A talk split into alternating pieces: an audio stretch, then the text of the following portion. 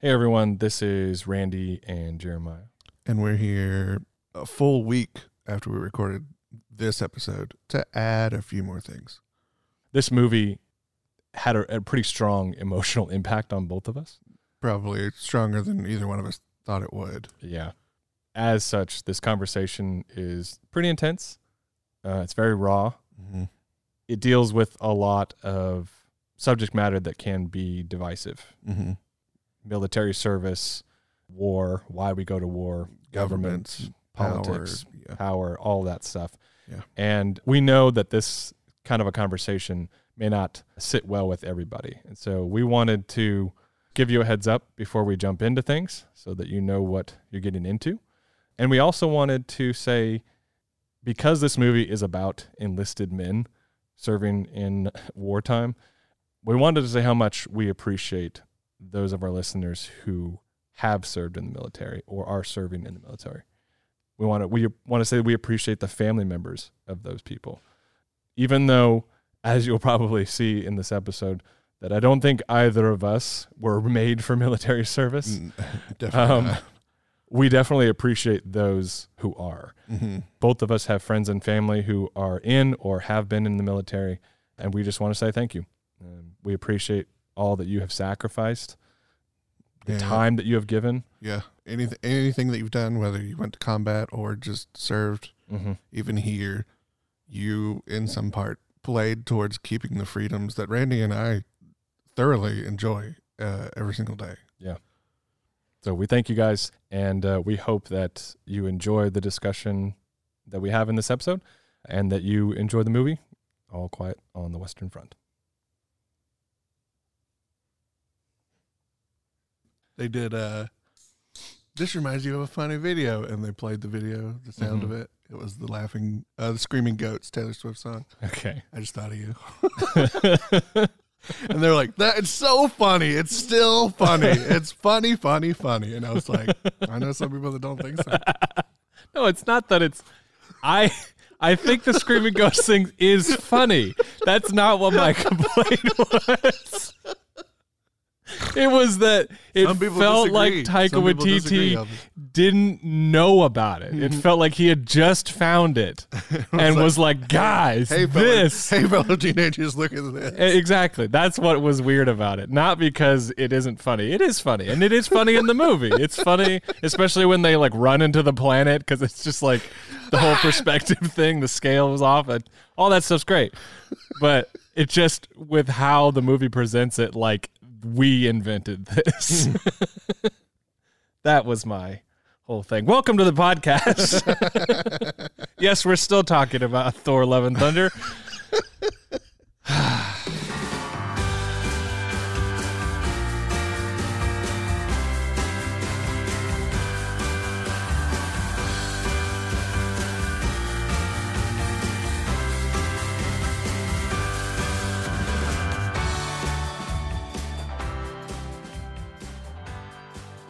Mm. That whole thing's a minefield. Well,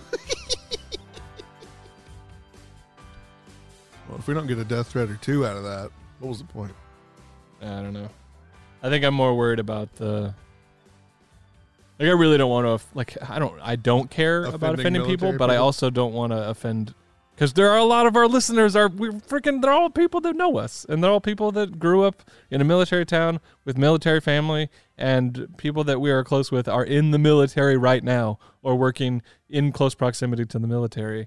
And that I don't want them to, like, misunderstand what we're getting at. Yeah. So. I mean, we're still accidentally recording. So if you're still hearing this, none of that was meant in any way to be counter a military or a military lifestyle or... It it just wasn't. Even if it sounded like it. Life is too gray for me to make any like absolute statements about anything.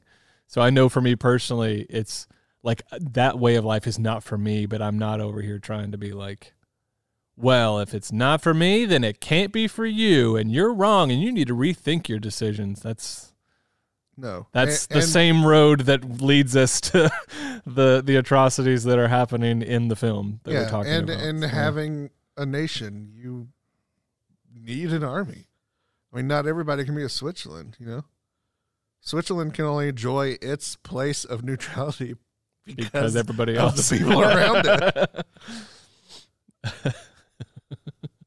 Yeah, it's a heavy, complex topic to discuss, and I think because of the nature of this podcast, we are very, we had to kind of stumble our way through it in, in order to get to the heart of what we were thinking about, and so we hope that, I guess this is the intro, I hope that you will enjoy sure.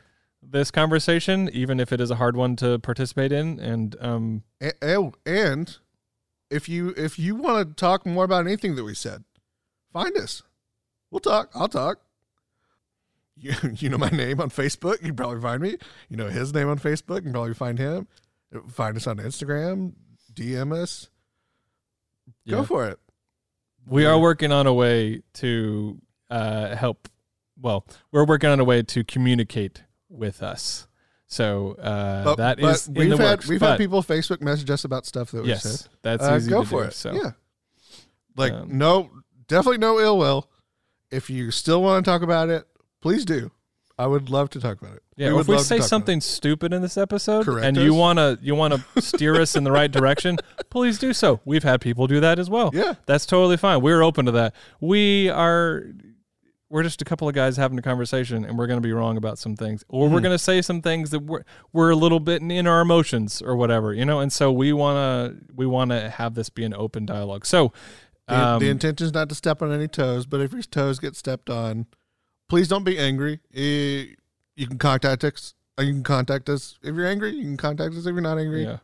Go for it. Please, please, please, if you want to, feel free to contact so, us. So, yeah, now that we've uh, prefaced I everything, guess, I have guess we that's successfully enticed your curiosity?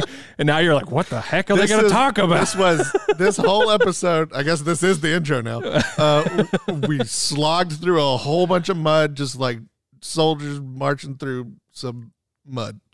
And, uh, yes, there you go. Perfect. And uh, uh we deal with know. some heavy stuff. This is a this is a really intense movie. There's some pretty intense subject matter. So you know, maybe don't keep the kids around if you normally listen to this with children. It's a little bit heavier than some of the stuff we normally talk about. So mm-hmm. there's that to keep in mind. Uh, and we do spoil it. So if you wanted to watch this movie.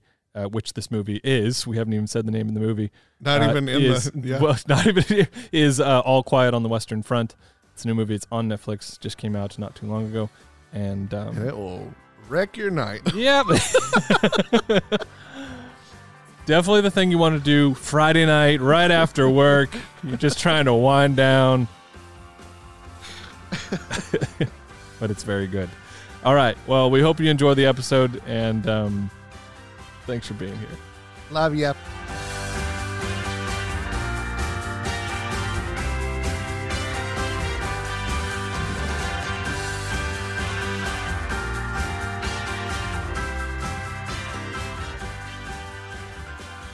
I'm not ready to talk about this movie. I've had a bit of a... Uh, well, I watched this movie very late last night, and then I... Wo- we, this morning, I was talking to my wife about it, and that was already difficult enough to do. Um, and then uh, I watched the finale for uh, Better Call Saul uh, and finished that about thirty minutes ago. And so I'm, I was like, I didn't want to like come in and like put Better Call Saul right in the middle and have a podcast about a movie that I saw right before it because mm. I'm, I'm all over the place right now. Uh, but just scheduling, that's just kind of how it worked out. I know you were like, well, why don't you just watch Better Call Saul later? Well, we were watching it with friends, and we'd already planned this for like a few weeks. So uh, just what couldn't be helped. So I mean, not me. I would never say that. You've never seen it? I said I would never say that. You'd never say that. um, but uh, yeah, I think I'm just stalling, just showing you funny YouTube videos that you've already seen, apparently. Like Taika Waititi. I mean, I'm over here like, have you seen this? And you're like, yeah, Randy. I mean, that's, yeah, it's been around for a while. Too, yeah. Have you seen this Jack Black video from twenty ten? Yeah, I've seen it a couple times. And then you started playing it. I was like, no, no, no, play it. Let's see this. Let's do it. No, it's, uh, I love that video. It's hilarious. Well, you take it from here. I'm going to finish this this delicious Italian cake. Folks, I love tiramisu, and I bought, I actually bought three pieces. So there's still one in the fridge over there. But Randy, Randy's finishing. I devour anything I eat in like ten seconds because I'm one of those people. Actually, I talk too much, so I end up talking while I'm eating a lot, which means I'm not actually eating. So I take a long time. I, uh, I mean, I at least I, I think it stems from high school. We had to open lunch, and we were forty-five minutes. You had mm-hmm. to be back in your seat from bell ring to bell ring. And if I ran, this is before I could drive a car. Uh, if I if I ran, I could get to Taco Bell, and I had uh, twenty minutes to eat. If there was no line, but uh, every day, every day I would get a beef grilled stuffed burrito, no tomatoes, no Baja sauce, and a water, please. And that was two twenty-five, and my dad would give me three bucks a day for lunch. Which, when my mom found out he was only giving me three bucks a day, I was like, give the boy more. But by that time, it was like a quarter of the way through the semester. And he was and he was like, he's saving up. Don't give him more. And I was like, Dad, go it. Because I was saving up seventy-five cents a day. Like, I had, I had bought, uh, I don't know, whatever the latest Final Fantasy was out of the out of my savings. And he was like, where'd you get that money? And I was like, man, I've been saving seventy-five cents a day, eating Taco Bell. I eat the same thing every day so I can get, you know, three bucks by the end of the week. And he was like, oh, good for you. And yeah, and then later on, when it when it came to getting more money, he was like, uh-uh. You saved that lunch This money. Kid's saving money. And my mom was like, oh, okay. And I was like, how much would you give me, Mom? Mommy, five dollars a day. That's not too much. Have we have we talked about, like, like that's kind of a weird thing to eat Taco Bell every single day for, like, a whole year. Uh, well, not weird, but, I mean, like, or, it's it's not three good. Three or four years. For sure, yeah. um, have we talked about my chili cheese fries thing on the podcast? I don't think so. Yeah, well, sorry if we did, but if we haven't, great. Um, I, when I was in college, I went to a junior college for the first Uh, two years before I transferred, and at that college they just had a small cafeteria, and it was like whatever. It wasn't really that great. Like a good gas station is like about as good as our cafeteria was. Hmm. Um, like a good Southern gas station, essentially. Um, I say I, spe- Joe, I Joe would be like, which one? I, well, I clarify that because gas stations, like gas stations in California, are not. Because I'm from California, the ones here are not like the ones in California. The ones in the South like have decent food, and, yeah, and kinda, um, like the ones that I only went to like Ojai, and I wasn't really like in L A, but they're kind of tinier. Yeah, it's just you're not meant to go in and, and like stay a while. Yeah, you know, you just get in and leave. The do ones here are kind of set up like they're halfway Here's restaurants. Like, yeah, do you want to stick around and eat here if you want and yeah. whatever? Yeah, that kind of stuff. So, and they have actually halfway decent food. Most of it's fried, but it's still halfway decent. This cafeteria was kind of like that. But I just was, for whatever reason, I loved their chili cheese fries. They just had good chili cheese fries. And so every every day for like, I think a whole semester, I would get chili cheese fries and a Mister Pibb. And I didn't gain any weight somehow. It was like the peak of my metabolism. Like my metabolism was apparently like on like point at that point in my life um, because... Uh, yeah, I just I stayed the exact same weight somehow, but I was eating like it was like two pounds of chili cheese fries. It was freaking a lot of food, and they crammed it into this little styrofoam case, little little styrofoam take home bin thingy, and um, but yeah, I didn't spend uh, I didn't save any money on that one, unfortunately. Oh man, no, I loved it. I was getting free video games. Until I tried to get, what did I try to get? I went to Kmart and told the dude to get me one of the Devil May Cry games. And he was like, this is a mature rated game. You need someone over seventeen. And I was like, Dad, Dad, buy this game. Here's the money. And he like, he like, what's this game? Because because it said devil on it. And it like, um, I mean, the whole thing is that, you, like Dante, the story of Devil May Cry is about Dante and Virgil, these brothers. Mm-hmm. They're spawn, like, of one of the highest ranking demons rebelled against the devil. And uh, then, like, uh, won, essentially, and, like, left. Uh, I think that was Sparta was his name. And then, like, uh, found Lucretia, Lucretia, uh, a lady. And then they had children, Dante and Virgil. So they're half demon, half man. But with, like, the, the powers of both, right? Uh-huh. Because that's what a video game is. Right, yeah. But the back of it, like, the last of the tagline was, uh, was something like, somewhere between a devil and a man lies our only hope for salvation. And he was like, absolutely not. And I was like, that's not in my the, house. That's just the tagline. And he was like, nope, you can pick something else. And I was you like, can dang, pick something God. Else. What'd you pick? Oh, nothing. I was very upset. very upset. Well, I don't want anything. Well, you can forget it. Fine with me. All, yeah, he didn't like, oh, I'm sorry. He was just like, so nothing then? Okay, let's go. He went, he, he went to play that game.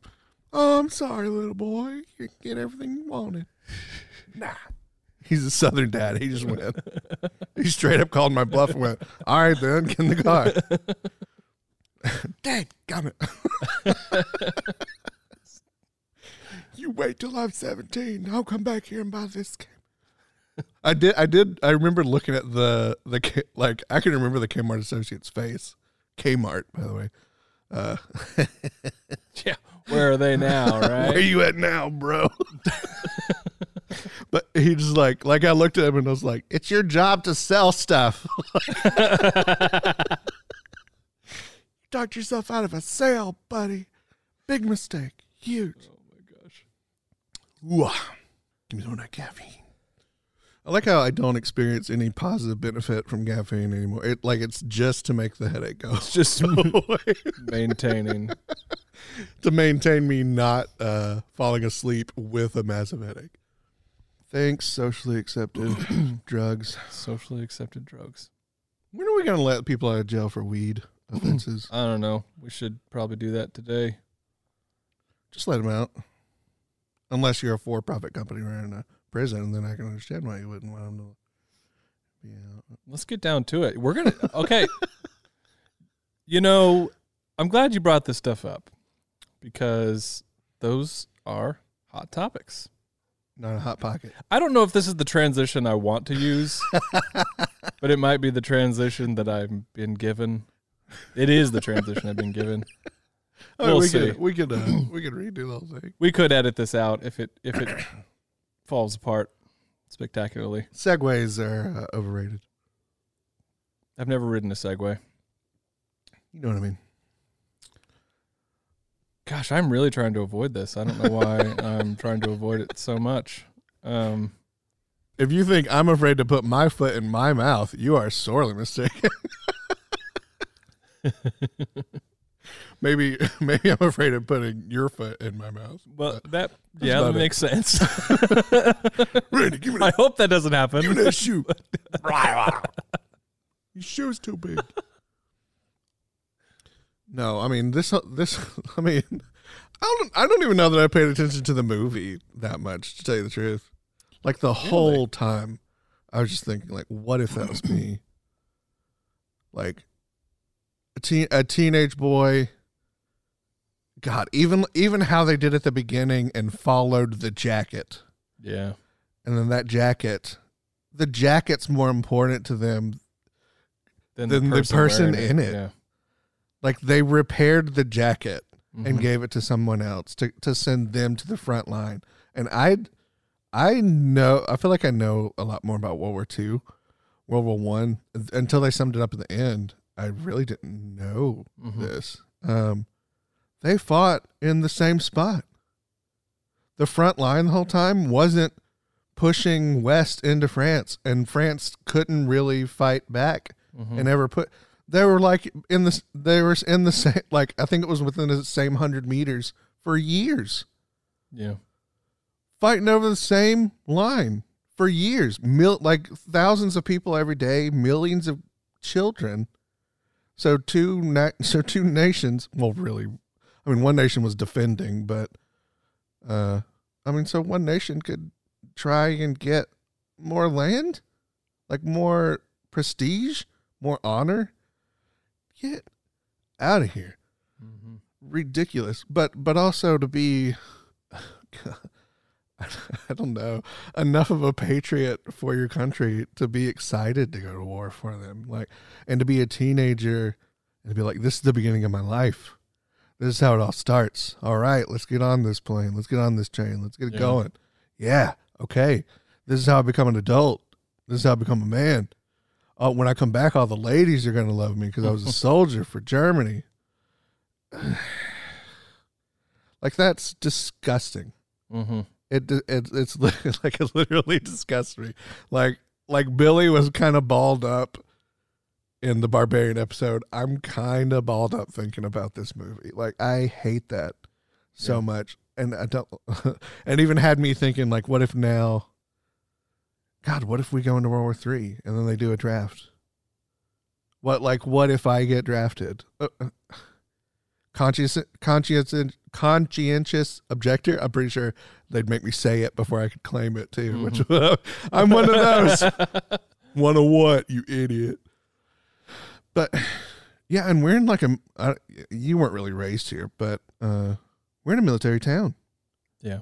We have an Air Force base. So even, even me feeling like this and growing up in this town, I feel like I'm letting everyone I knew down. Like everyone I grew up with, like all the cool Air Force guys that were, that were like mentors and teachers to me that were in the Air Force. Uh, I feel like I'm letting them down hmm. by not being like, yeah, I'll fight for our country.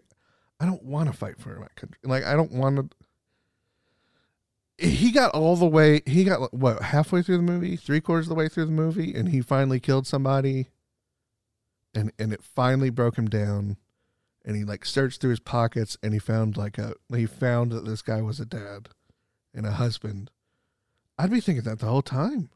Mm-hmm. Like, I can't. I can't do this to another person. And e- even at the very end, the very, very end, where the German commander's like, well, we have till eleven. Let's get one more charge in for the glory of Germany.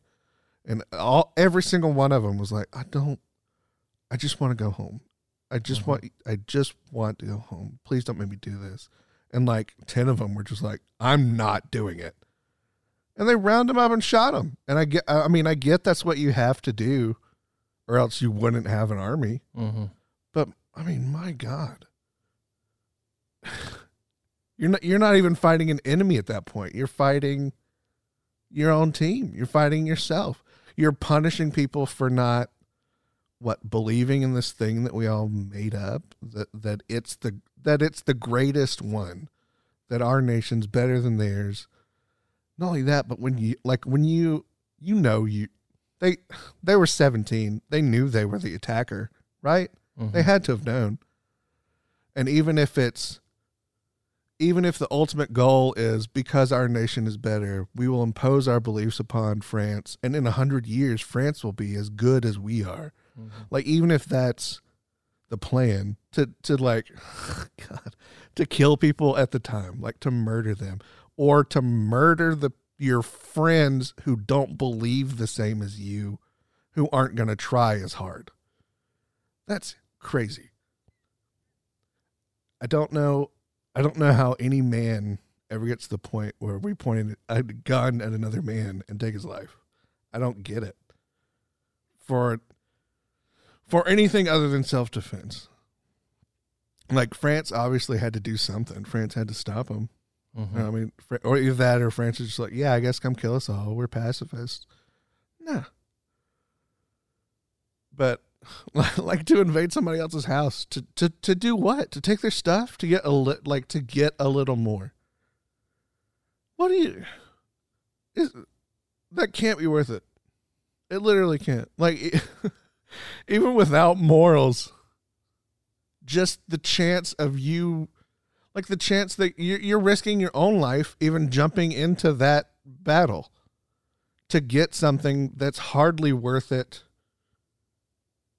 at all. Like even like I said, even without the moral conundrum of it, even if you're completely amoral, d do you want to go into somebody else's house in the middle of the night and risk maybe maybe they have a gun so you can get three hundred bucks, four hundred bucks, quickest four hundred bucks I ever made?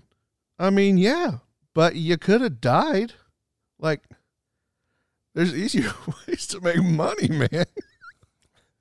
But put the gun down, like build a casino or like do some illegal gambling on the street or something. Like, don't take people's lives. I, I don't get it. I can get wanting what other people have. I don't get putting a life into the mix over it. It's just so much more valuable that I literally like cannot compute in my head. And the only time it's ever okay to even think about it is somebody was doing that to me. I had, I had to stop them. But like all this nation stuff, like, like what, are we, what are we doing? I don't know. Like, I don't know how, I don't know how a soldier, I don't know how a soldier, I mean, a, a soldier has to do it because it's his job, I guess. So you, that's the way you square it. It's just like, if I don't do this, I don't have a living. I can't, mm-hmm. I can't survive. But like, I'd rather, t I'd rather, I'd like to take out, I'd, I'd like to be one of those, like, take out the building guys, take out their, you know, equipment line, take out their convoy. But as soon as it's like me looking down sights at a man, I'm not doing that. I can't, I can't do it. I don't know how anyone could.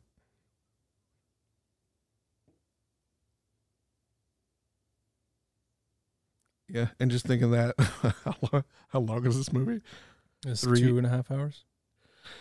I, I think I think me constant like just going over that over and over again in my head made this movie. I guess I paused it at some points. It took all night. Mm. It took me from like five to ten. Or when did you text me? Like ten thirty. I still had thirty minutes left. Yeah, I was watching it from five to eleven. Like, it took me that long to get through it. Oh. And it was just, it was terrible. It was a hard movie to watch. Yeah, I don't know. I mean, it was really good, but it was like, yeah. I just can't, I can't square that with my own life. I, I, I don't know how I could ever do that. Yeah, it does a,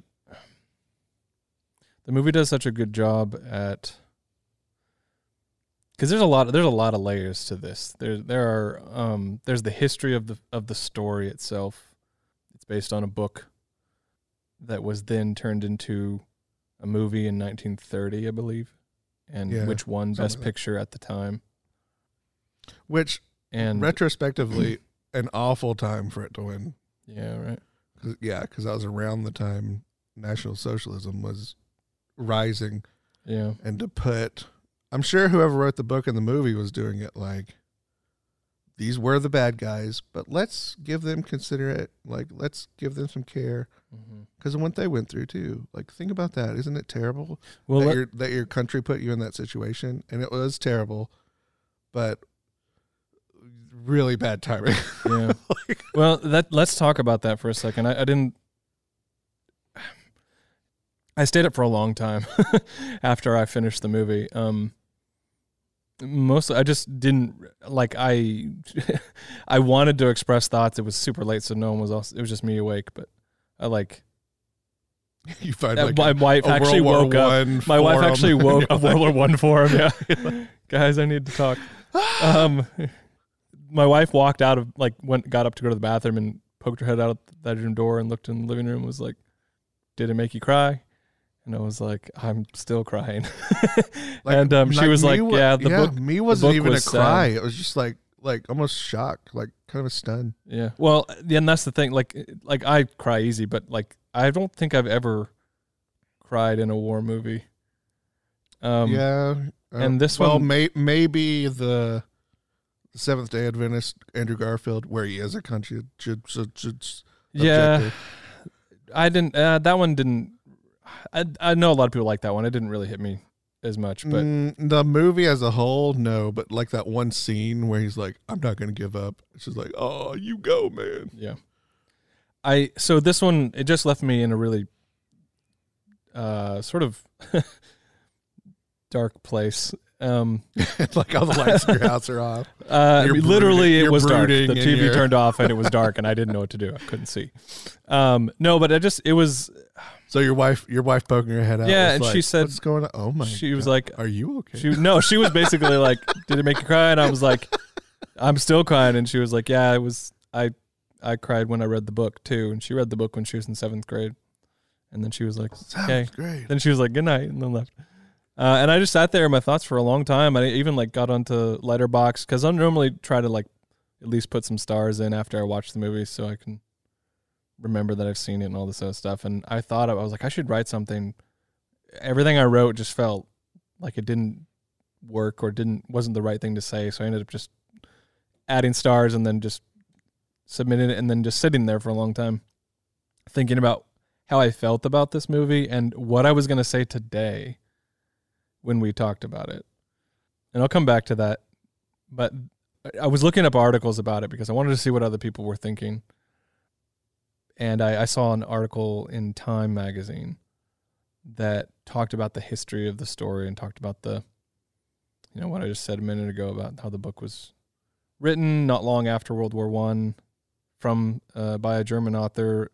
Um, I don't know if the author was like participated in World War One.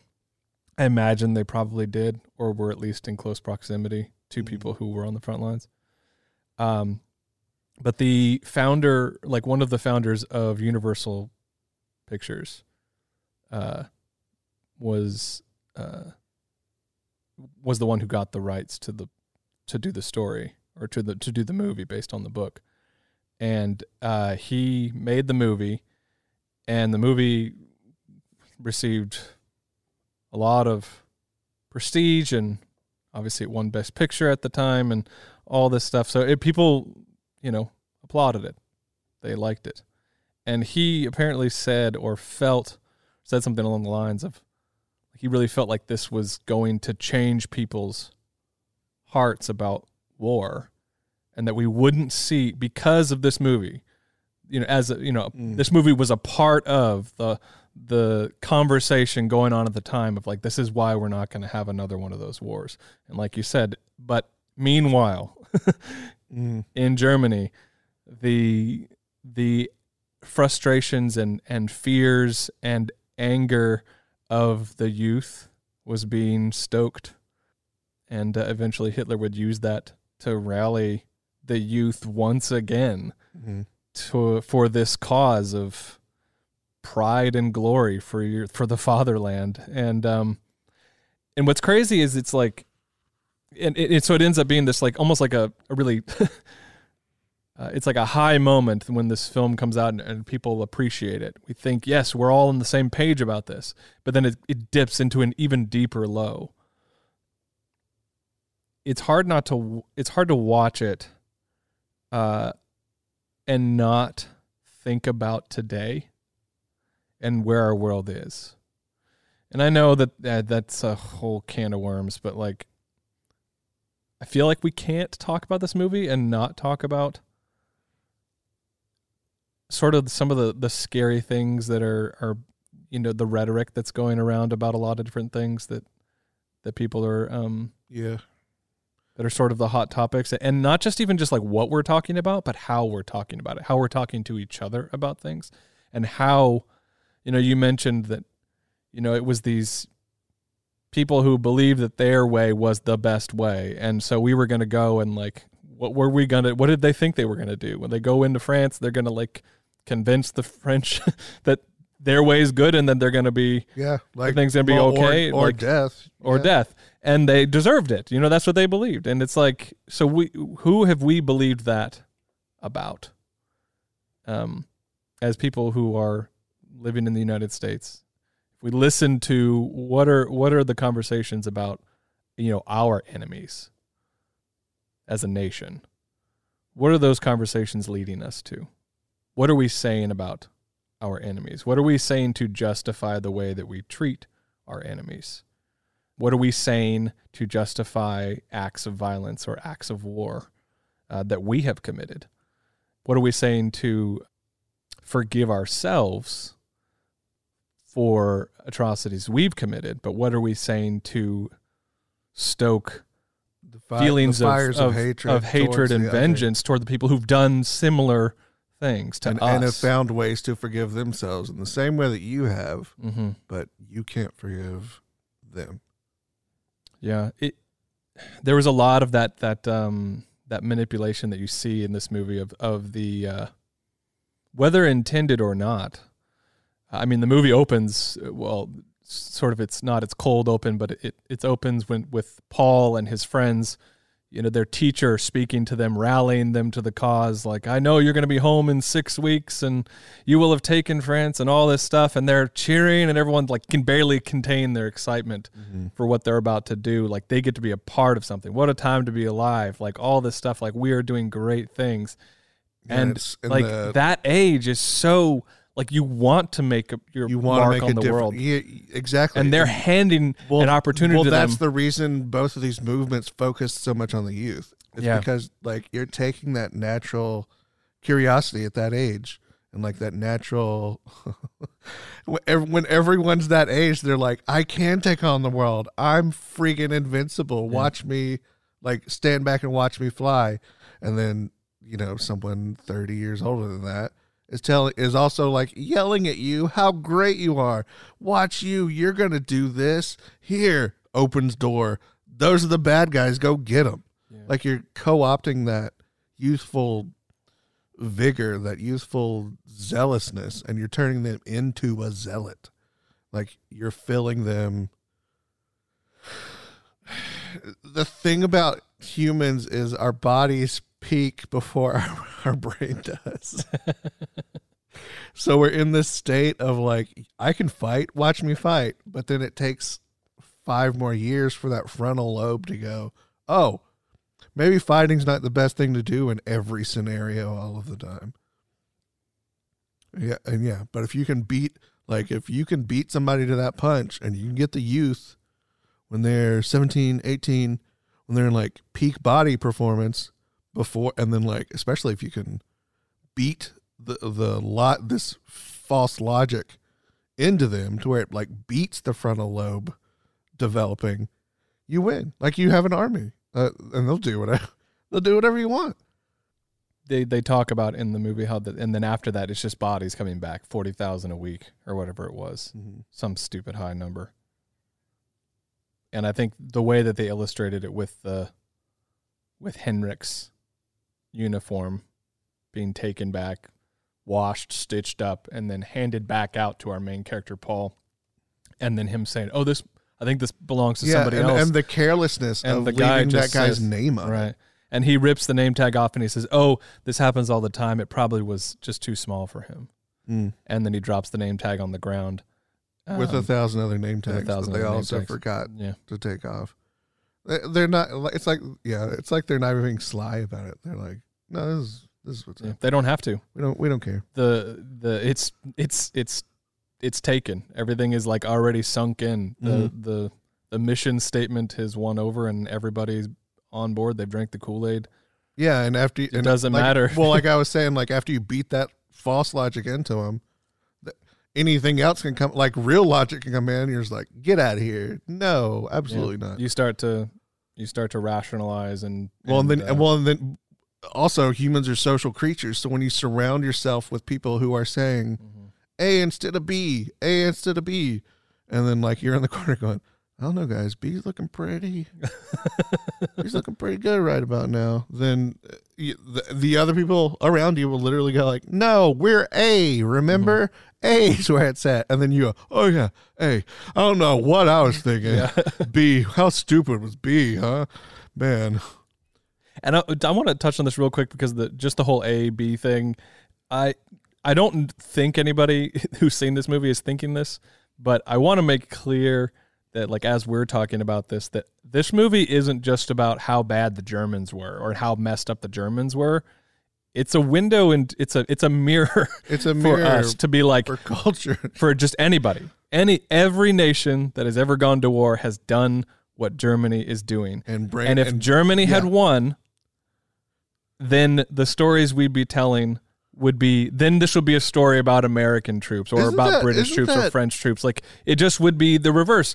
They would be but isn't that the heroes. Insane? Like a little bit, like the the terrible bad guys and how evil they were, like the bottoms, like like they killed so many people. Of course they were evil. If they would have won, they're the good guys. Yeah. How? Yeah, I get history's written by the winners. Like I, I understand that, but how does that even? I can't square that. I can't square it in my head. Like in, in, in any, like we even have, we even have alternate versions of like sci-fi stuff that's written where Germany won. Yeah. And they're still the bad guys. Yeah. But that's false. That's not how it would be. They would be the good guys. And they would have spread National Socialism across the globe, and it would be global socialism, and we'd be globesies, and we'd all stand up for what's right every day.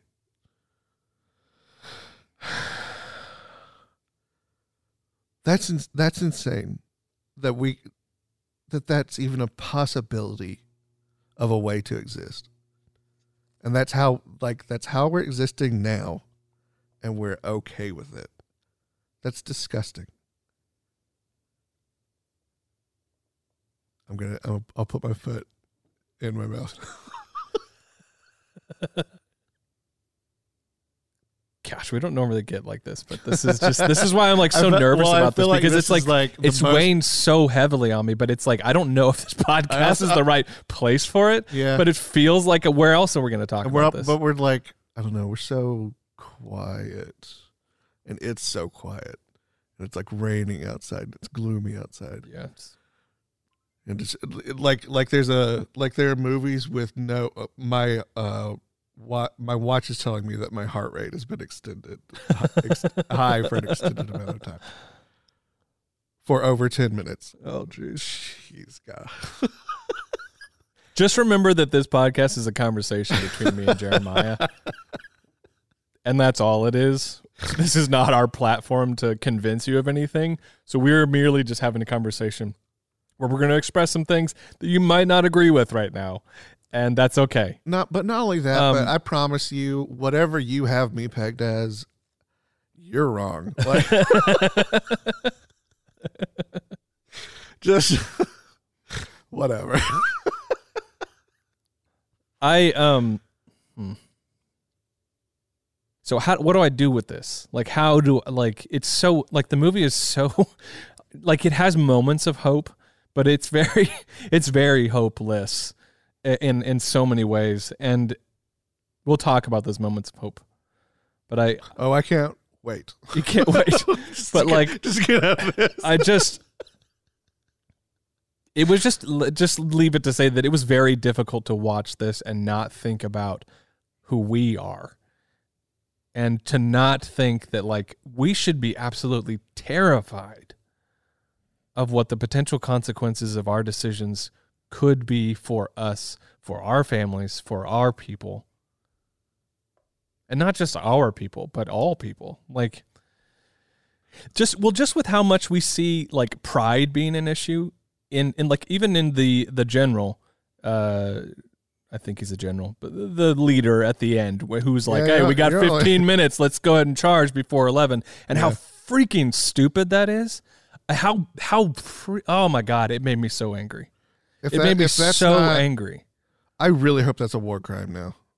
I don't, okay, here's the thing. I don't know if it actually happened. I do know that they changed the ending in this version. Mm-hmm.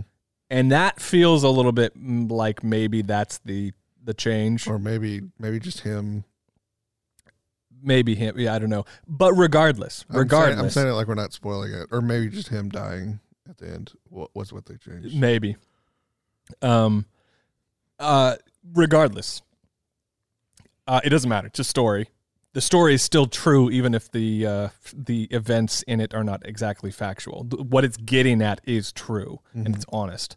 And that idea of just the waste, even though that event may or may not have happened, I don't actually know. I have not read the book. I don't know the, the history behind this part. But it's just a microcosm of what was already happening in yeah, in even if in it didn't mass. Happen then it happened. Yeah. Um, just how like pride, how so. Such a deep-seated pride was the source of like so much death and sorrow. I, I do, so many lives were just I do thrown like away. At, at how the beginning was all the young people, the private soldiers, the lowly soldiers. At the beginning, it was like, yeah, yeah. And that same speech at the end, they were like, nah. Yeah. No, I want to go home. I just want to go home.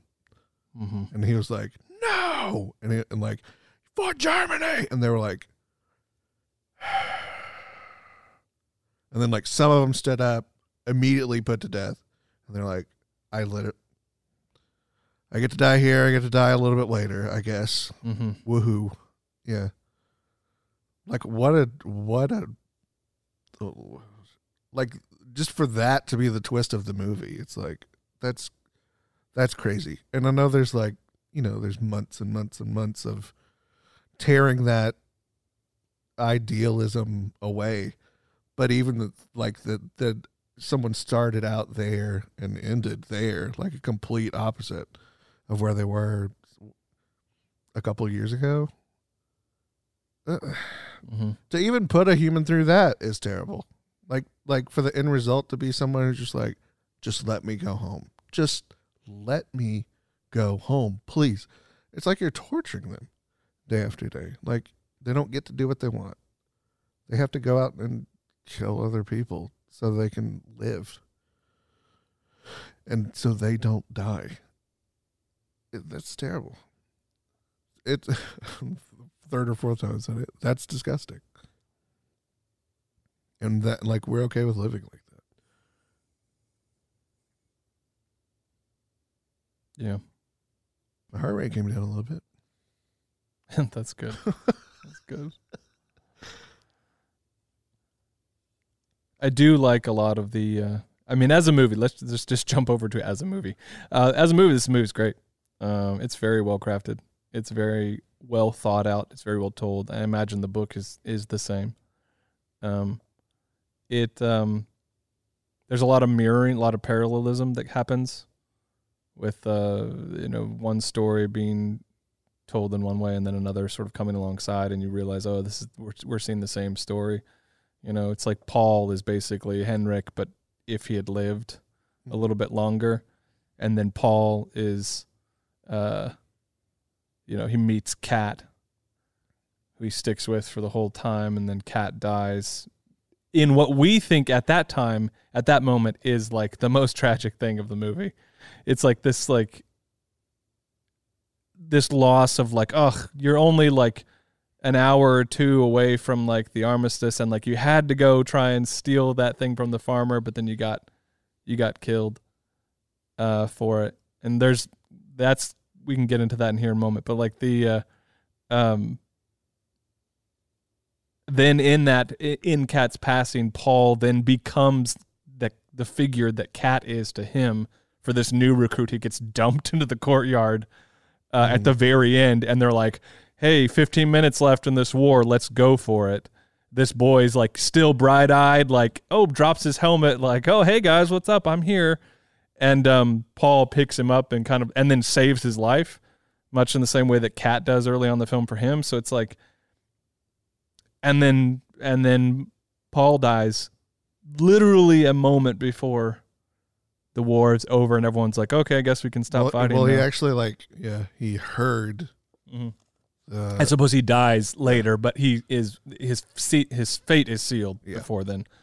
Um, which obviously that is all done for drama, and that's all we get it. But there's a point being made, and um, yeah, it's heavy stuff. Um, it just makes me nervous. It just makes me nervous. It makes me worried that uh, this movie is a warning, you know. It's a yeah, warning. It was a warning. ninety, it was a warning then too. Eight it was years a, ago. Yeah. Um, and it's like the fact that that we didn't hear it then, and the fact that we and can we're, see, and we're still just as ready to do it now. We can see the, and, I mean, and we're on the other end of the worst war that it led to, mm-hmm. and we're still we're still like ready to go. Let's do it. Yeah. How terrible! That's it's it's disgusting. Yeah. We can see it in like just everyday conversation now. I mean, even the word like, even the term nationalism, you know, used a lot when it's it tied to, to religion and other things like that. Like that's a, a heavy topic right now, and it may be it maybe is a buzzword that's maybe getting sort of its meaning watered down by overuse, but it is.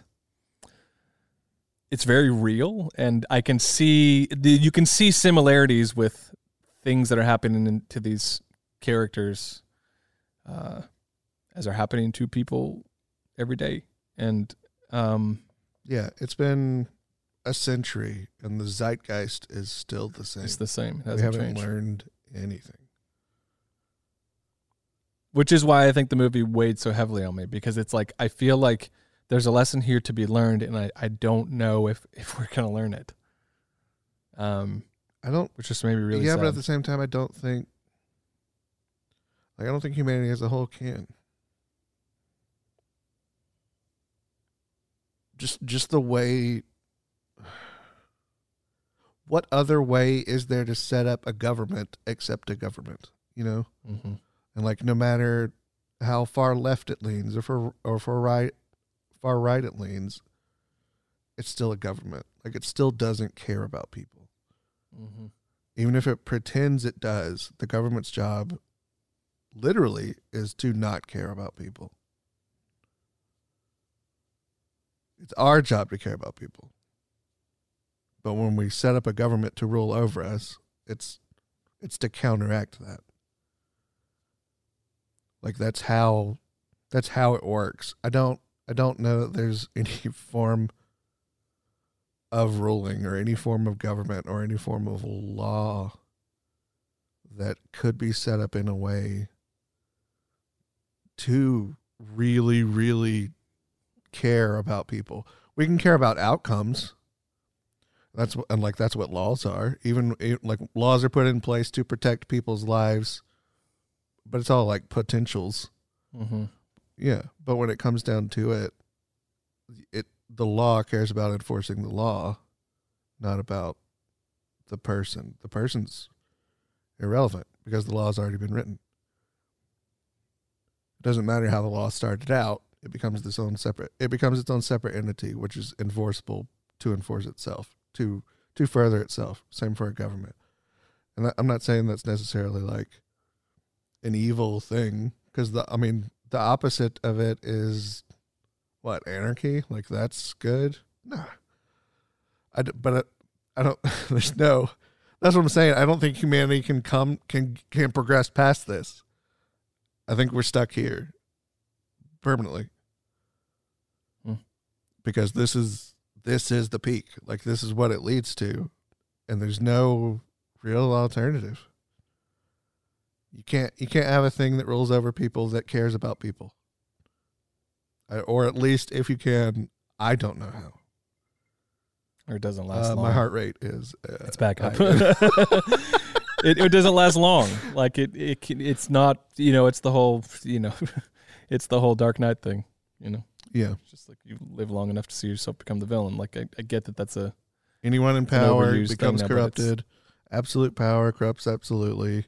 Well, even Kat says it. I mean, Kat says it in the movie, and, and he sums it up really beautifully when he says, you know, you give a dog a bone and it's going to, you know, it's going to come back for more. Mm-hmm. uh, you give uh, a man power, man is a beast. Like, it doesn't even say like man's gonna ask, man's gonna want more power. He just is like, it's that same, no, just that same beast mentality. It's, it's going to corrupt him. It's going to make, like, he's already a beast. Like, he's going to, yeah. And even giving like, like, like there's a town of three people. Let's elect a mayor. That mayor. Ooh, I'm a mayor now. Mm-hmm. All right, let's see what happens with. Yeah. Stop! Stop! You're a civil servant. But even like, I mean, I don't know. Even when you have situations like, like let's jump over to uh, there's a character in The Wire, uh, which I won't spoil stuff because you should watch The Wire. It's freaking good. Uh, there's a character in The Wire who's like a political figure, and he sort of cleans up his act when he gets elected. You know, he's kind of shady up until that point, but then he sort of like realizes the, the weight of the position that he holds and the power that he holds. And he, he's like the guy that you want, you know, the one that we, everybody always wanted, the guy who gets stuff done. And you're like, man, he's out there getting stuff done, getting stuff done. But then just the weight of like the system that we have built that is broken really prevents him from really making much of a difference. Mm-hmm. So even so, even when you get those like bright stars in in the places where you're like, maybe when you get that good leader, when you get that good president, that whoever it is, the good mayor, the one who's got a good heart and they're not corrupted and whatever else, like the the system is already like everything well, is already well, the, weighing. The, system, you know, the so. system's already rigged for it, them to fail. It, it, no, it's built in response to other types of people. Yes. So when you, like when you have, when you have someone who is all about the people, who is literally about, I'm a civil servant, I will get stuff done. The ultimate form of government for that guy is sovereign. Like, make him king, his mm-hmm. word every day. His word is the new law. Do whatever that guy says one hundred percent of the time. And if he was a one hundred percent good person, he needs one hundred percent power. But we we didn't like that idea, which is fine to not like that idea. Yeah. Because as soon as most that, of the time, because as that soon guy. as that guy isn't in power anymore, you need checks and limits on him. And the, but but but yeah, that's what the government is. It's checks and limits, checks and limits, checks and limits. So now we we really set up a government. Uh, all of our governments are set up to combat bad people that get in those positions. Yeah. Or, or like bad ideas or bad actors, which is great when you have a bad actor in that position. But it's but when you have somebody who's a genuinely good person in that position, they can't do anything. Like, they can't make it better. Like, so as soon like as soon as you set up the government in the first place, you're limiting everything that can be done. You're limiting the people that should be in the position versus the people that are in the position. You're limiting what they could possibly do, how effective they can be, everything. But like, yeah, I mean, back to just a, a, a guy who has nothing but everyone's best interest at heart, make him king.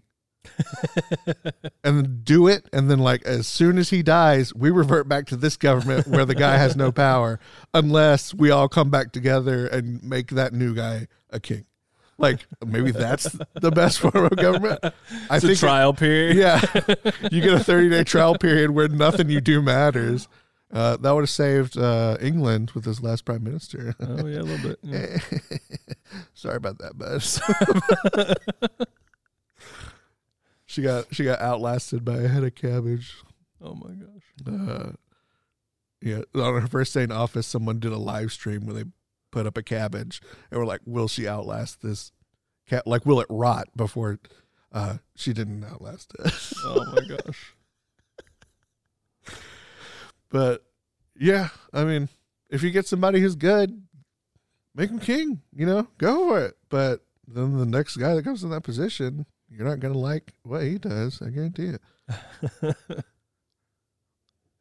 Uh, this is, uh, it's not normal for, uh, this is about movies to suggest forms of government. Um, and, uh, you know, over- Wait, I will be your king. Let's, uh, let's, oh God, if I get- just as a reminder, this is just Jeremiah and Randy talking. And honestly, we're just reacting to this movie. And I don't want to be, I don't want to be your king. This movie, you don't want to be the king. uh, this movie is just, it's very provocative. It it gets, I don't know, it's got both of us thinking. It's got both of us carrying a, a burden, and um, yeah, like what are you? We're trying you, to figure out what, what to do? do with it. We don't know what to do with it, and that's I think the power of this film. I think that, uh, I mean, it's the, not just the power of this film, but the power of the story. I mean, the power of the story was it was so so potent that this book ended up becoming banned in Germany for, like, you know, basically.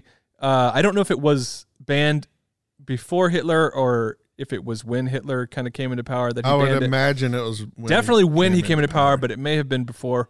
Um, if but before, it yeah. was it, it was banned for being, you know, basically people, them saying that it was lies, that they were misrepresenting the the the war. It didn't misrepresent. And that, no, it couldn't have. Yeah, and so it was just like, you know, because it it didn't it didn't line up with the narrative. It didn't line up with the thing that they were trying to no, sell. No, no, no, we're the good guys. Yeah. We well, not even just that. We were just, overtaking France to make them better. We even, had to kill them all. Yeah, like shut. Well, up, not even dude. just like we're the good guys, they're the bad guys, but even just like like what it means to be at war and like how useless World War One was. When it came to that what, front line, point, going back and pointless. forth, and how many millions of lives people, you know, how many lives were lost because, uh, for nothing. And he, and here's the thing. No, and for me, the glory me, of the fatherland. For the glory, well, and the glory of wherever else, you know. Um, the, the, oh, and thank God, at least one person in the movie's like, my son's dead. He doesn't have any honor. Yeah. Yeah.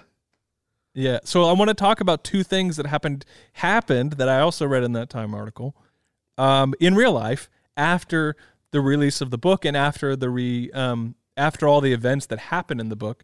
Um, the man in the movie who uh, secured the uh, the armistice, um, am I saying that right? Mm-hmm. Armistice, uh, the ceasefire, the basically the peace treaty at the end of the film, um, was murdered by really? his own people. Really? Uh, by, the, by the third guy who signed it, I bet. Uh, I don't know about that, but it was it was uh, people who just they went into his home and killed him because they he was then labeled as a traitor by those who were very like, no, we are like the glory of the fatherland, the like glory even, of Germany, all this stuff. Like they didn't he his actions didn't line up with the narrative. His act his motivation of mercy. Of like, let's just stop the killing. Like, who freaking cares about gaining a hundred feet of land? But he should be able to think whatever he wants, right? Maybe, sure. But I'm just saying they didn't think so. I mean, yeah, but even like the idea of you betrayed our country. What does that even mean? Yeah, like like we still have stuff on the books where like we kill traitors. Yeah. What? How do I betray the United States? I mean, apart from like selling a national secret or something, but but he like he clearly didn't do that. No, he went in and he went, I want the war to stop. How is that in any way e- like ever a betrayal of a of a country? Like, no no more war. D- stop killing people. That's a that's a betrayal of a country, of like the ideals of a country. Your country's founded upon, like no country's founded upon the belief where we should go and slaughter other people. That's not what a country is. That's not what a government is. You can't betray, you can't betray something by uh, like asking it to stop killing people. That's, that's crazy. That's lunacy. It's wild, but, for sure. But I mean, even uh, insert foot into mouth. This past week, uh, Pelosi's husband. Yeah, I exactly. I don't care. Exactly. I don't like. I don't care who the president is. I I promise you, I don't care. Left, right, middle, could not give two craps. It literally hardly affects me. I promise you, I don't care. Yeah. What idiot of a person invaded her home? For. For betraying the country. And it wasn't even her.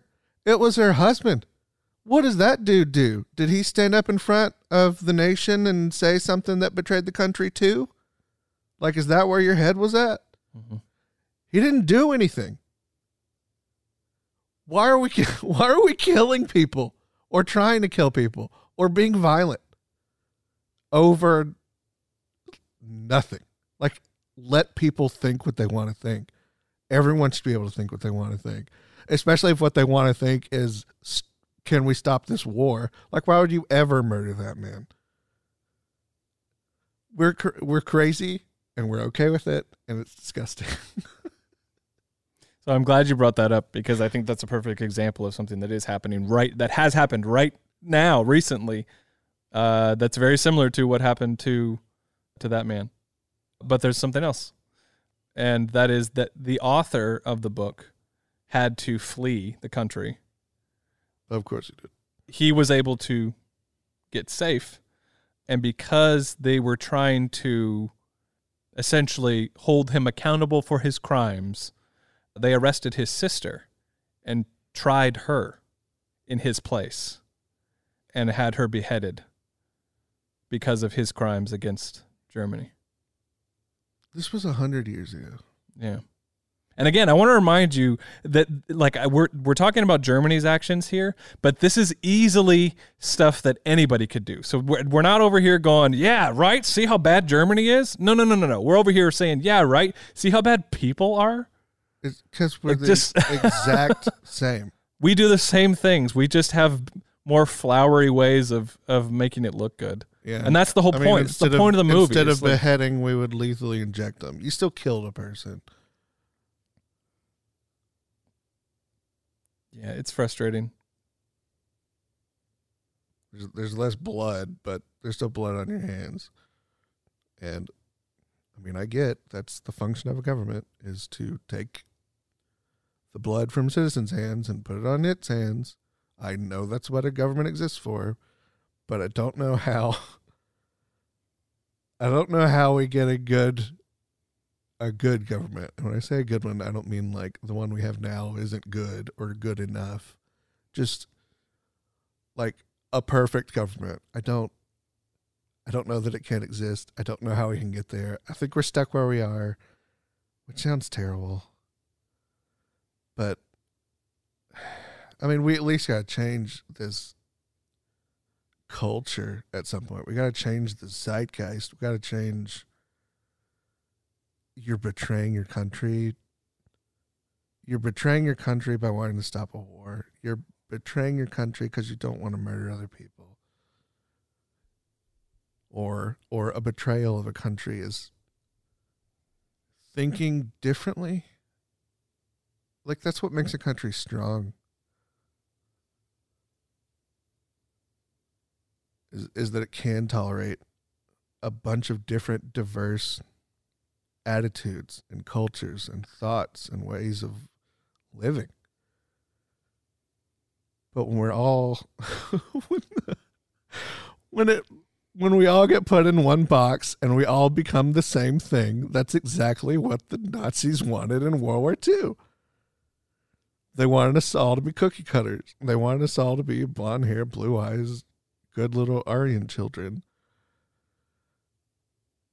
And, but, but like, that's what everybody wants everyone else to do. Like, they want, they want, when I have an argument now, I'm supposed to want to change your mind into my way of thinking.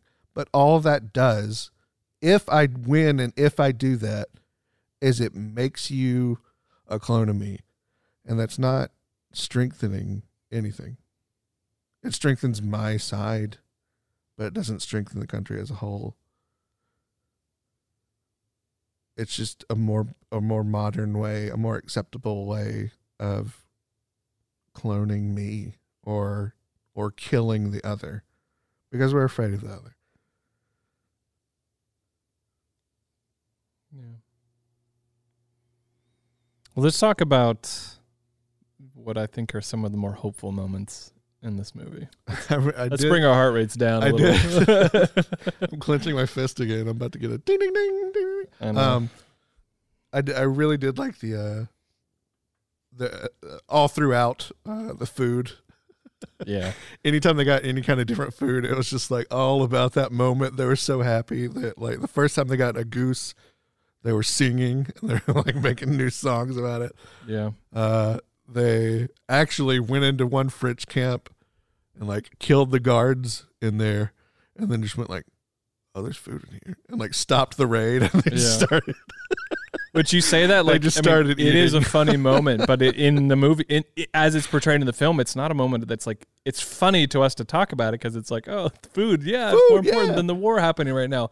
Yeah, because they're starving. Yeah, well, and, not, only, not only, but they've had like the same thing. They've had the same, and they're sick yeah. of it, and they just long for home mm-hmm. so much that even a little taste of it, like that's hope. Yeah, that's where it's at. I. And they're th- like they're completely out of soldier mode as soon as they see it. Yeah, and, and then you co- you con- you like contrast that with uh, scenes of sort of the people in the uh, yeah who, the leadership who all positions have the food who have food and are either one taking a sip of their wine and then throwing the rest on the floor, or tossing scraps to dogs, or asking quite, you know, a was little passive aggressively, is this, this fresh? Made today? I don't know.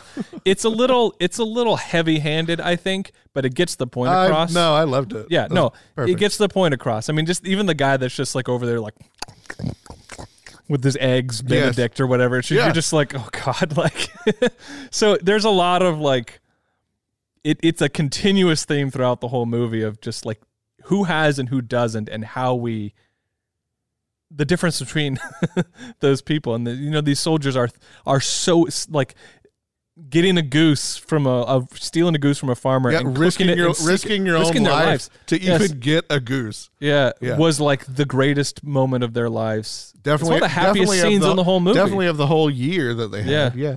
I mean, that scene, and then the scene where the, the French girls go by. Oh, I, um, oh, if that had been that dude, I'd have been like, I am spending the day. Yeah. With- Like with these ladies, yes, just absolutely. Like those two moments where they're like, they have a moment where they're like, yeah, this is like, this is what we're meant to be doing. We're yes. meant to be just enjoying. And like, and like he he got it and he ran off. And the days day of our youth, and then the other guys are like, well, where are you? What are you doing? You, yeah, you gotta, well, yeah. You gotta come also, back. I say gotta, that, but I would have been the guy going, leave one for me, please, please. I'm, I'll come. Are you are you leaving without me? Yeah, please don't. Because he's he's falling back I into the into the rhetoric of just like, yeah. no, this is what I have to do. And it's like, I don't know, there's there's a lot there. There's a lot about duty and and and honor, and those things run so deep in all of us. But at the same time, it's like, well, when is it when does it actually matter? And when is it completely pointless? And I think that um, they hit on it a little bit. Well, I think a lot, a bit. When they have that conversation, when they're about to go steal the goose, and I don't remember which character says it and which one responds, but it's Paul and Kat, and one of them says, is is this worth dying for? Like going and getting this goose? Because they know that somebody lives in this house and that they're about to steal the from them. The first time? The first time. Okay, yeah. The other responds, if you're hungry enough, then yeah, it is, yeah. it is worth dying for. What do you make of that? Yeah, I mean, that's true. It's, I mean... Y- Well, not only that, but just like like like when you put a person in solitary confinement, it's like, is anything like, and they try to get out and they'll do it in the dumbest way. It's like, is that worth it? Of course it's worth it to them. Like anything that's not boredom inducing something becomes worth it just to not be bored mm. because you're li- because you're torturing those poor folks. Mm-hmm. Uh, and I don't mean just in solitary. I mean like. Like in that terrible poopy mud water camp where they're eating the same food every day for a year and, and, and like freezing to death every day and then getting shot at every night. That's not, that's not what a life is supposed to be. That's torture. That's torturous. So, I mean, these guys are like literally involved in a torture experiment where their country's putting them through. Hey, try to kill those other guys. If you can't, stay there, be tortured. Uh, we'll feed you a little scraps. Mm-hmm. You might get some bread. Yeah, anything. It, like, they'll do anything to make it not boring. Just, just to do one different thing in a day. It's like it's worth risking death. And, of course, it's not. But to the people in that scenario, it is. because they're being tortured. Mm-hmm. I just wonder if like the, if that's more the movie's question of like, when is it actually worth going to die for something? Um, because obviously I think we've come to the conclusion that what they were going to die for was not worth it. Oh uh, yeah. I mean, when it's asked, they were going question, to die for nothing. It would have been for your, like for the fatherland, for right. For Those war, things were glory, not worth dying for, but this is only stealing a goose. It's not worth it. Well, right. In the long run, the bigger scheme is it's like, well, you know, we would say, yeah, the goose isn't worth it because it's just a goose. But if the go- but, but the fatherland the, is greater than all of us, and that's worth it. If the goose is a country that owns a thousand geese, then that yeah. makes it worth it. Yeah. So, but then you turn that on its head, and we realize, well, no, the fatherland is not worth dying for. Um, no, nothing is. But the goose is. And what it brings with it, the because joy because it's that it brings joy, yeah. to them is worth dying for. Those things are worth dying for, not the progressive progression and the growth and the empowerment of of the our fatherland. of our nation. Those things are are just perversions of of virtuous things that we that we get confused for. for the right thing to do. And I loved Kat's character so much. um, it's hard for me to watch anything where like, uh, uh where there's a, um, whew, uh, a father who loses a child. Mm.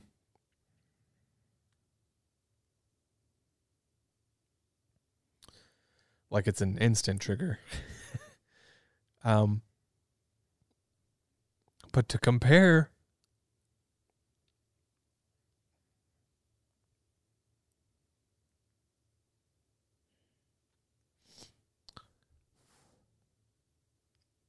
um,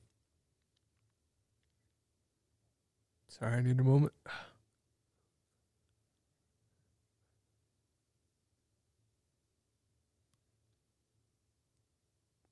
The scene where they're reading the letter together and um,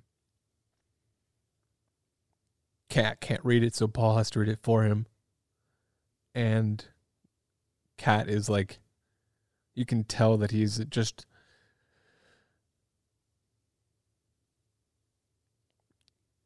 he's just imagining his wife's voice, you know, in the in the words that are on the page. She's kind of, you can see him visualizing mm-hmm. the story that she's telling and how she's she's making fun and about how she's got all this good food on the way and it should be there any moment and don't, and don't share with your don't friends. share with anybody else, keep it all to yourself. Like all this stuff that is like, you can tell that there's a lot of love there. And then when she mentions going to the the grave of their child and how heavy that is for him. And then when later when they when in the midst of like a a moment of distress, Paul sort of changes the subject really quickly and, and asks Kat, you know, how did your son die? And Kat just immediately just says smallpox. Hmm. And um, Paul like just goes to, he just turns and goes back to bed.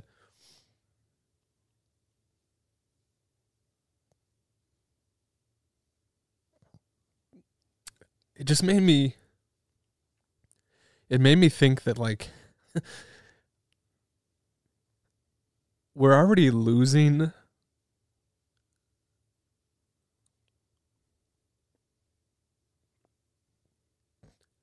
Sorry, this is so hard. Um, we're already losing the things that we love to senseless things like smallpox. Mm-hmm.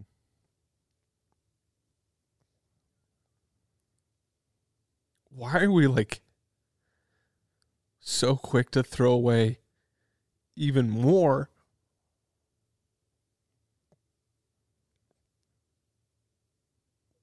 for the like meaninglessness of getting a little bit more than the other guy or advancing our cause over theirs. Like, what's the point?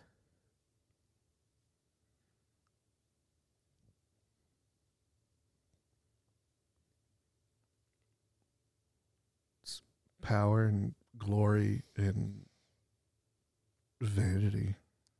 Our own vanity. It's meaningless. Absolutely meaningless.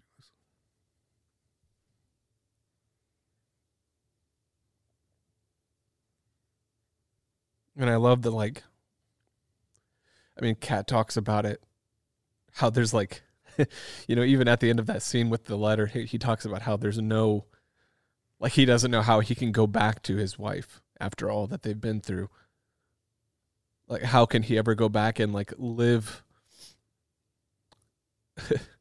genuinely live uh, after what he's after what he's seen. Mm-hmm. He says, I'd rather just be, you know, around a fire with, with you, with Paul, and with the other guys. Just, you know, just talking it up. It, like, because that's like, he's seen the world for what it really is now. There's no way that he can go back and pretend like it isn't. Pretend it's a happy thing. Yeah. And he can't live that lie with his wife.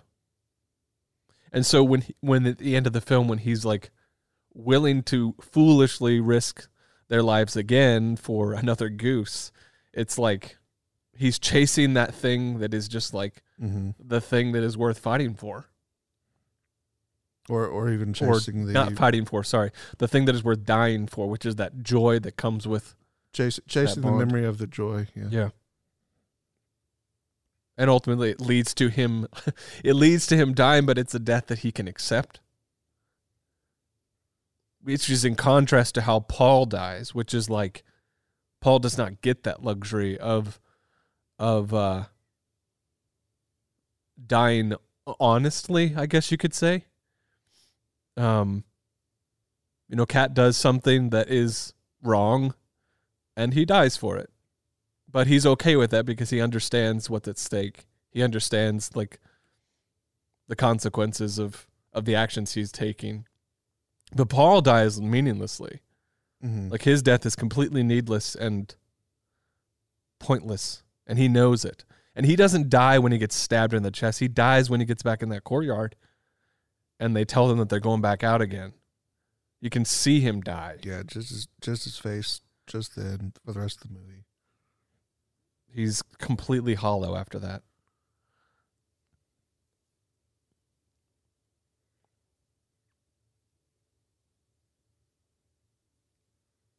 Anyways, all yeah, so all this stuff is what's what's been kind of eating away at me. All this other stuff about politics and nations and all this, and well, whether the, the military is good or bad, like it's not really about all that. It, it's kind of yeah. coming back to. Just what I've hit on here, and, and well, and like what what we just went over might sound like there are no. It might what we said might have come off sounding like we're saying there are no virtuous sacrifices, there are no good guys in war, like a soldier's life doesn't matter. That's not. Yeah, it's not not even close to what we're saying. Um, one, if you're looking at the life of a German soldier in World War One as a virtuous sacrifice, maybe question yourself.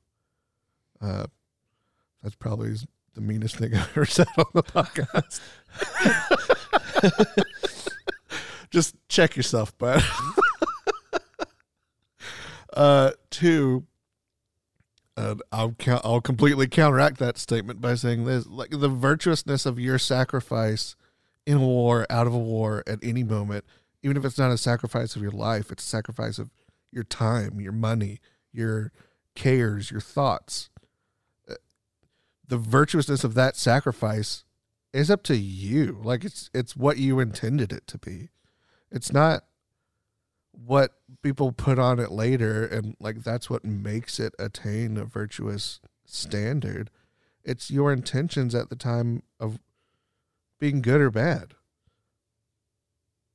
So maybe maybe, maybe that counteracts my first point about the German uh, being virtuous or not, but uh, you know, it, it's what you intend. It's it's your own. It's your own heart. It's your own.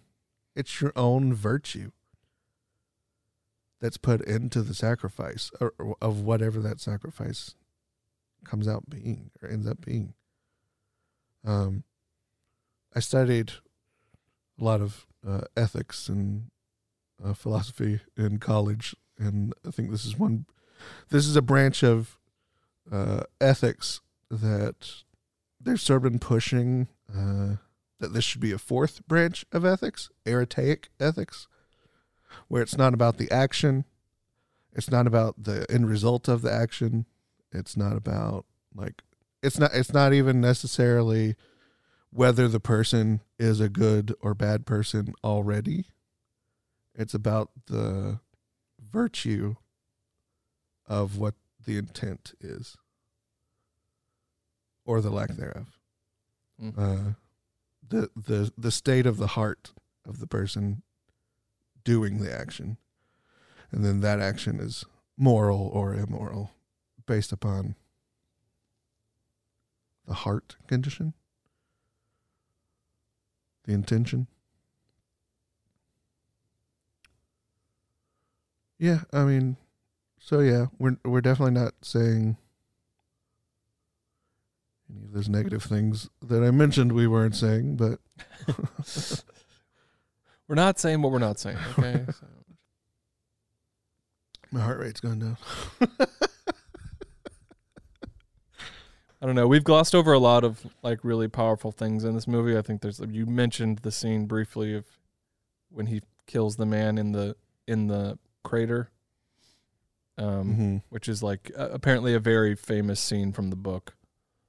Which actually in the book they, they say that uh, he has a line where he actually tells the man, if we took off these uniforms and threw aside our weapons, we could be brothers.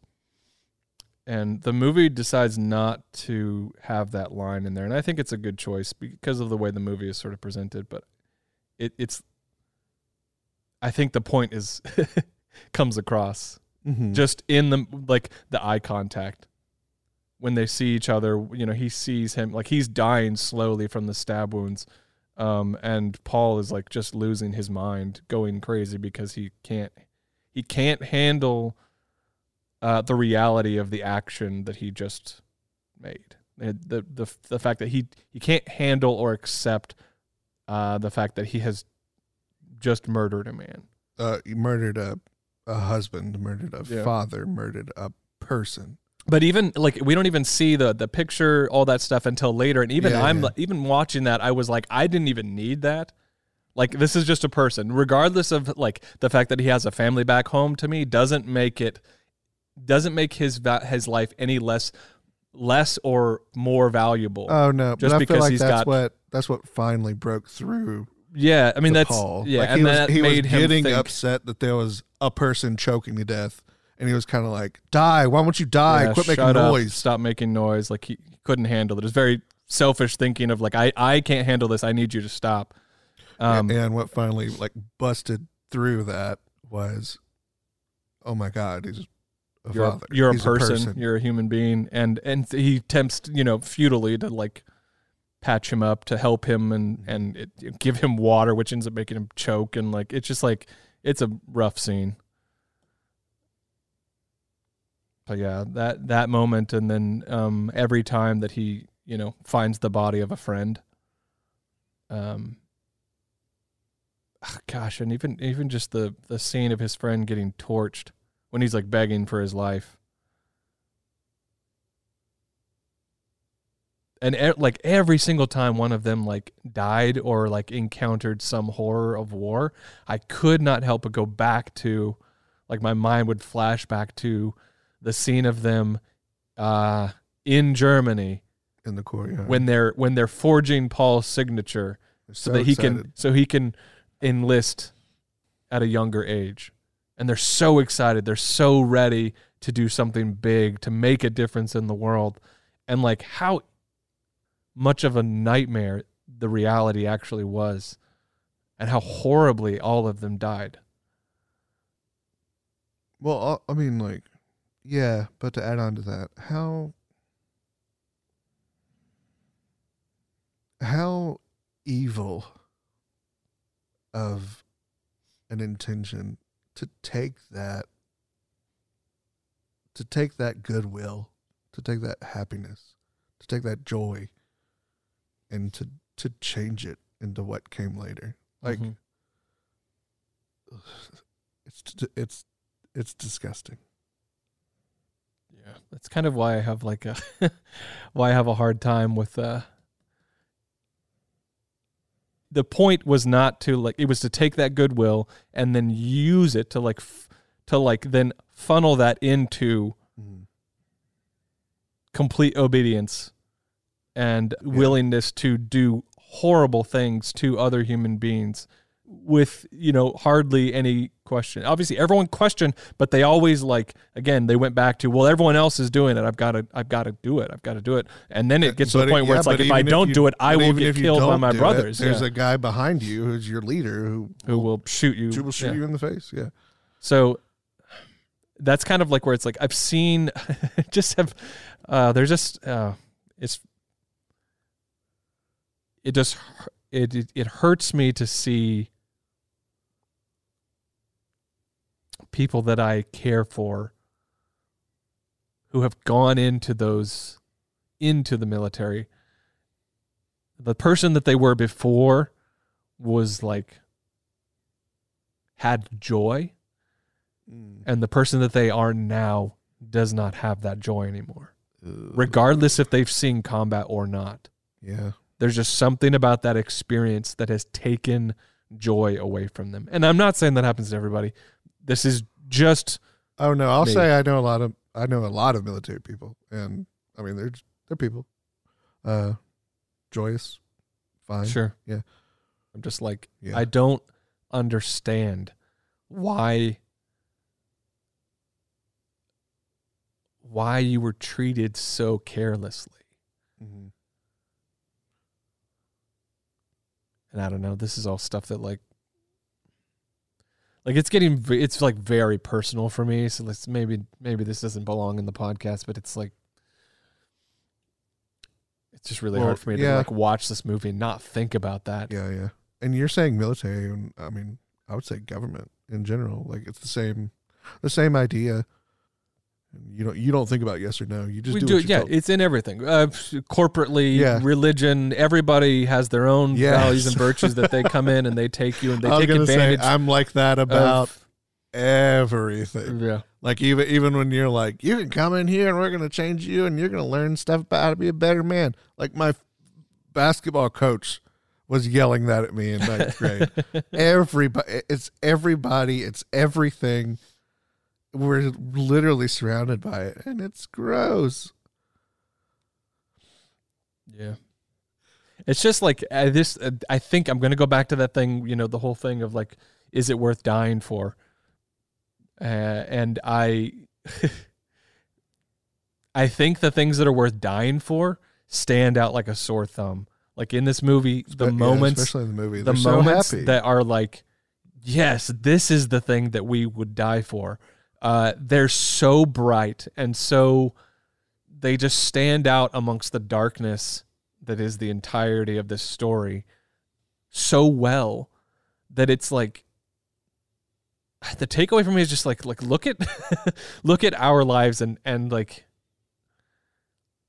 and ask yourselves with honesty, you know, what are the things that are are in our lives that are actually worth dying for? Is it this thing that someone else has told me is the most important thing? Is it this thing that, uh, you know, is it, is it my job?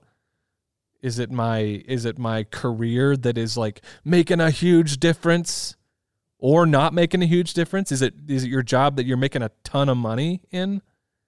Is that the thing that's worth dying for? Is it your faith? Is it your your your service in the military? Is it your country? Is it your, I don't know. Political party. Your political party. Or lack thereof. All right. Is it your cause? Is it your cause that's worth dying for? Like, is it really worth dying for? Is it really the thing that matters most? Or are the things that actually matter the smaller things that, that shine much more brightly? The, the things that actually define you. The things that actually give you joy and purpose.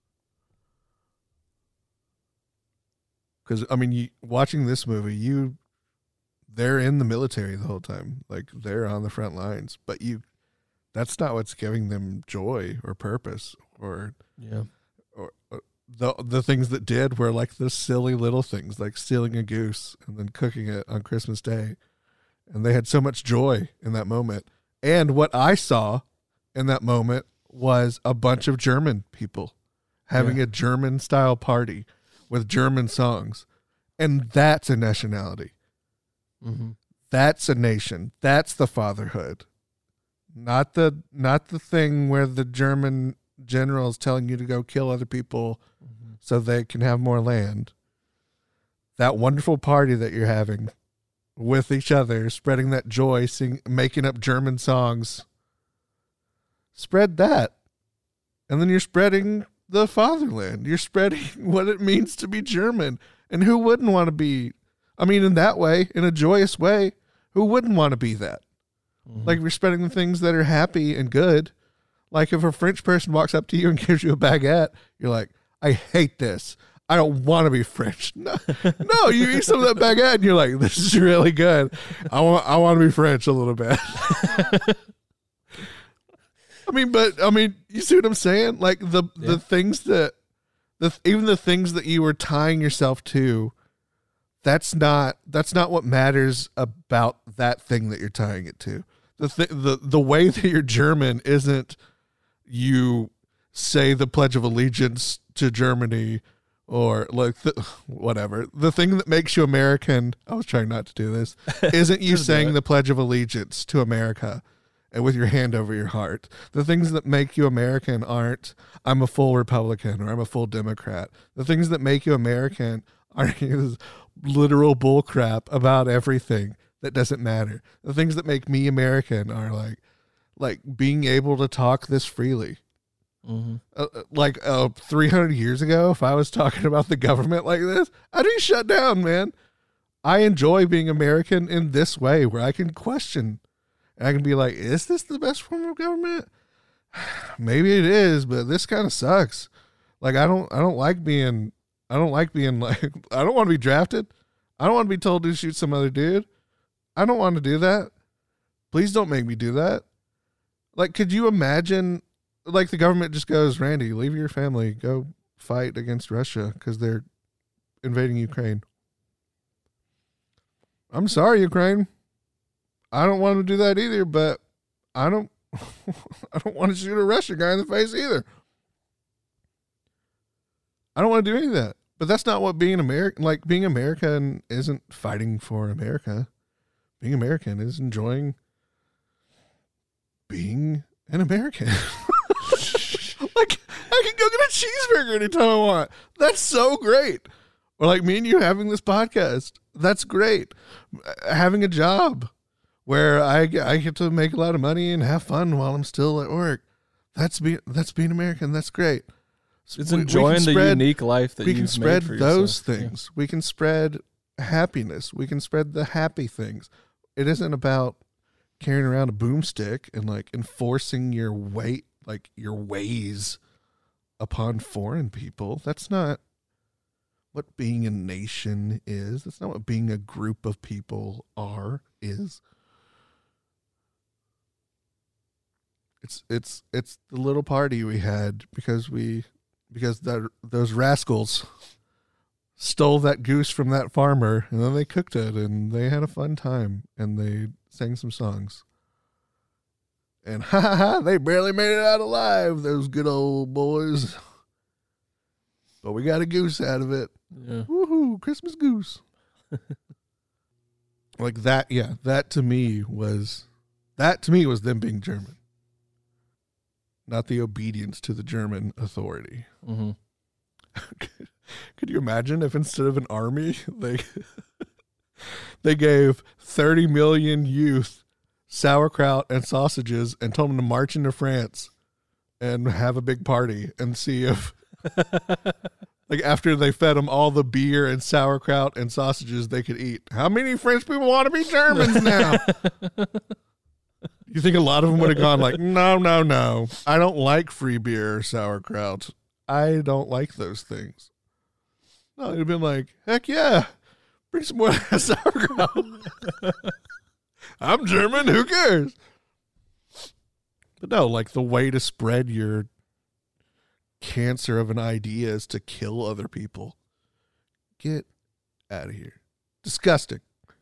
And if you don't like sauerkraut, you're probably saying, that's disgusting. And I'll say, um, it's good. Give it another shot. Give it a shot. But what do we know? No sauerkraut. We're just a couple of guys that talk about movies sometimes. Sometimes. Was that about if movies? If you're still, I don't know, maybe a little bit. a if little you're bit. still with us, uh, thanks for sticking it out. I know this has been a very unorthodox episode for us, but uh, we appreciate you walking through the heavy. I felt like we, I felt like we literally slogged through mud. Yeah, yeah, it feels a little bit like that. But thank you for being here with us. Uh, we hope that you get a chance to watch this movie if you haven't already. We hope that it it helps you. I don't know. Hope it makes you think. That's really all we can ask. Hope it makes you think about something. And I hope any true Americans don't send me any death threats. Yeah, I suppose. Yeah. We love all you guys. Even the death threaty ones. Yeah. You guys the most. I, love, I love you more than the rest. Love you most. No. Thanks for listening, everybody.